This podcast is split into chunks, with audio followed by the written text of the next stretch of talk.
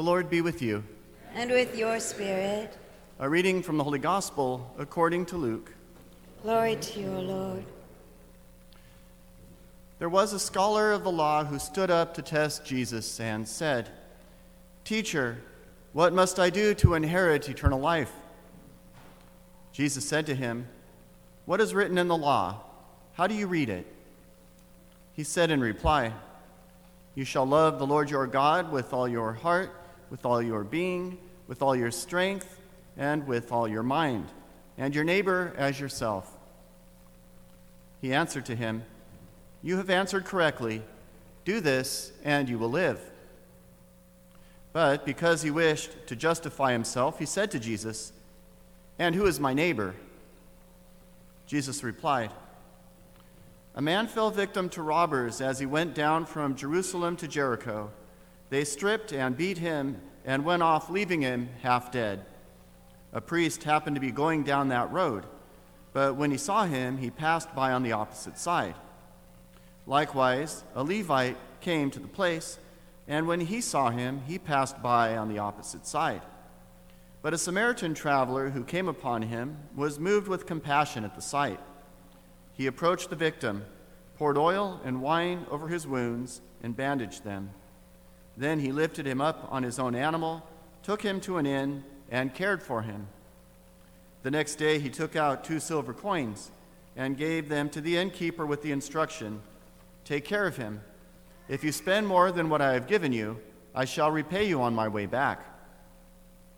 Which of these three, in your opinion, was neighbor to the robber's victim? He answered, The one who treated him with mercy. Jesus said to him, Go and do likewise. The Gospel of the Lord. Praise, Praise to you, Lord Jesus Christ.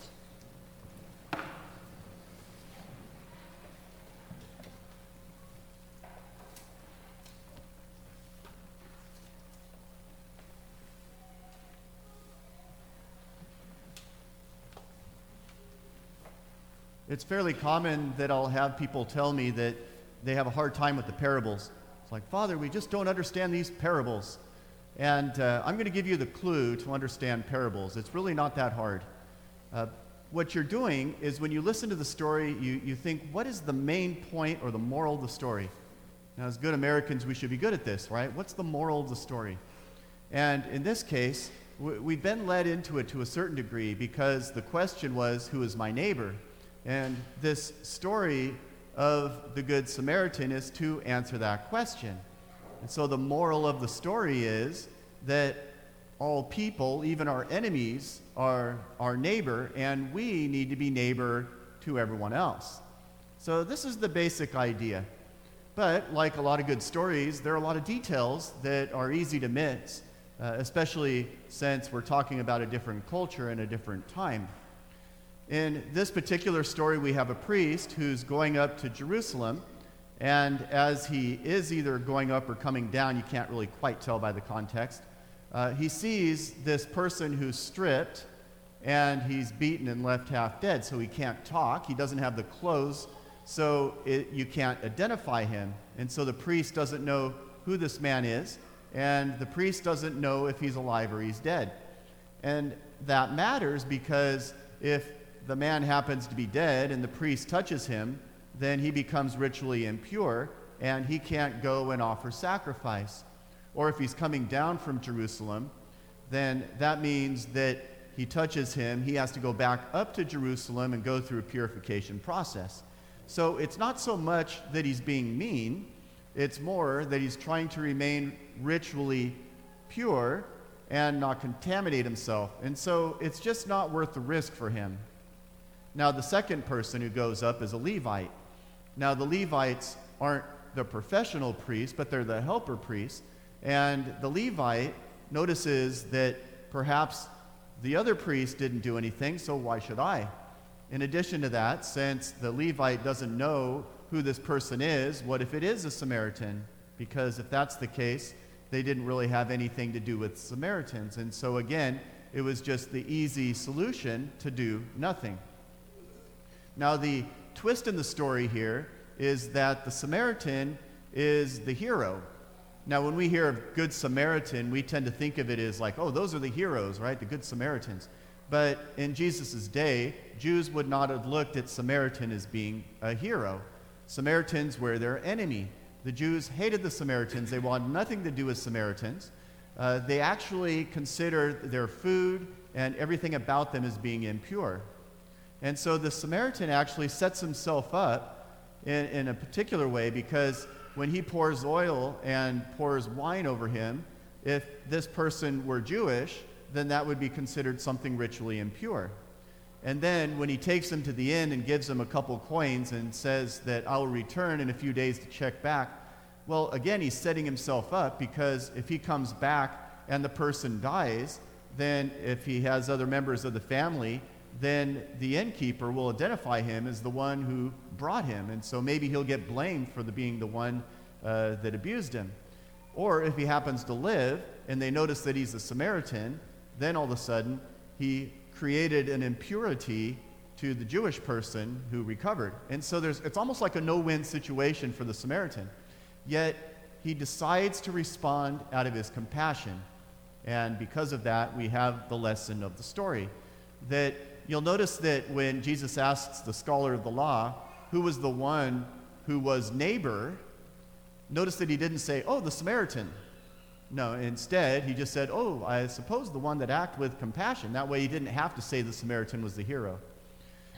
So, in this situation, we are supposed to look at that and say, okay, the lesson is that we need to look at everyone, all of God's creation and human beings, his children, our brothers and sisters, as being our neighbor. And this was something that was a bit revolutionary in Jesus' time. So, a few years ago, there was a friend of the family who was getting confirmed, and I asked him, I said, what, What's your favorite story in the Bible? And he said, I like that parable of the Good Samaritan. So I went and got a print, the Van Gogh print of the Good Samaritan. It's kind of a nice little piece of art. And later we went to go get a frame for it, and the different colored frames changed the look of the painting. And I've never noticed that before with art. Uh, many of you people who are smarter than me probably have that one figured out long ago. But when you have a gold frame around a painting, it brings out the gold in the painting or the yellow. And when you have red, it brings out the yellow or the red, which was the hat of the Samaritan. And same with brown, brought out the horse. And anyway, I just found it different, interesting how these different frames added new dimensions to this particular painting by Van Gogh. And it got me thinking that, well, that's what parables do. Uh, the intention of a parable is that we get the moral of the story, but then we look at it from all the different angles so that we can apply it. So, to give you an example, sometimes we are like the priest and the Levite. We have an opportunity in front of us and we fail. Sometimes we're like the Samaritan. We really take a step out in faith and we do something even at our own potential peril. Now, uh, about 10 years ago, I was on the uh, Camino de Santiago in northern Spain. It's a big, long pilgrimage road, and you walk for hundreds of miles. So I'm doing that with this small group. And we finally got to this place, and after walking all day, uh, my priest friend and I, and some of the other members of the group, are talking with this small group of Italians. And their English is very poor, and their Spanish is worse. Uh, but as we're, we're talking with them, there's the, the one young woman who's crying. And we asked her, like, what's, what's wrong? Why, why are you crying? And she's crying because her feet are so damaged because she has these boots that are too small. And it caused her toe to be jammed up in the front of her boots. Uh, like a lot of hiking mistakes, you know, people will buy shoes that are too small for them. Well, anyway, after talking with them, I said, well, just get sandals or something. You, get rid of those boots, you know, because that's, that's what the problem is. And I figured, okay, I did my good deed. Let's go on because we have Mass coming up in a little while. And then also I'm getting hungry, so it's time for dinner. And uh, my friend said, well, those toes need help. So we're going to take you to the clinic. And I'm thinking, no, we don't have time for that. It's like, I'm hungry and we're going to be missing Mass later on. And, and, uh, but anyhow, we ended up, finally I gave in. I'm like, okay, let's do that. So we, we bring her down to the clinic. And uh, because I spoke Spanish, uh, even though it's Spain Spanish was a little different. But anyway, uh, explained to the, the doctors and the nurses the situation. So they, they cleaned her up and then put on her bandages. And at the end, uh, once we dropped her off again, she's wearing these sandals with these two white wrapped big toes. And she's got her thumbs up, you know, like, thank you guys, you know. And, but afterwards, I was thinking, like, okay, I really messed that one up. But my friend got it right. You know, he was being neighbor to her when he didn't have to be. And that's the difficulty of this particular parable being neighbor to those that we don't have to be neighbors to. And really, Jesus doesn't just give us these parables like they're nice little stories, He does it because He lives the example that He gives in the parable. So think about Jesus. He was delivered over by His own people. Jesus chose to die for the sake of all people. He was the Messiah for everyone. And even while he's on the cross, he's praying for those who are persecu- persecuting him. And so he's showing us by his example how we should act. But it's not something unusual to saints as well. Think about the number of saints that have similar stories. St. Patrick, for example, he was kidnapped by a bunch of Irishmen brought over there and was held as a slave for years before he finally escaped. And once he made it back to England and became a priest, what did he want to do once he became ordained? I want to go back to Ireland because I love those people. And then think about Damien, St. Damien of Molokai, for example. So he chose to go and live among the lepers. And we can think about Mother Teresa, who, in a similar way, she chose to go live in the streets and to help the people and, and every one of them had a million different reasons why they didn't have to do what they did, but they acted out of compassion.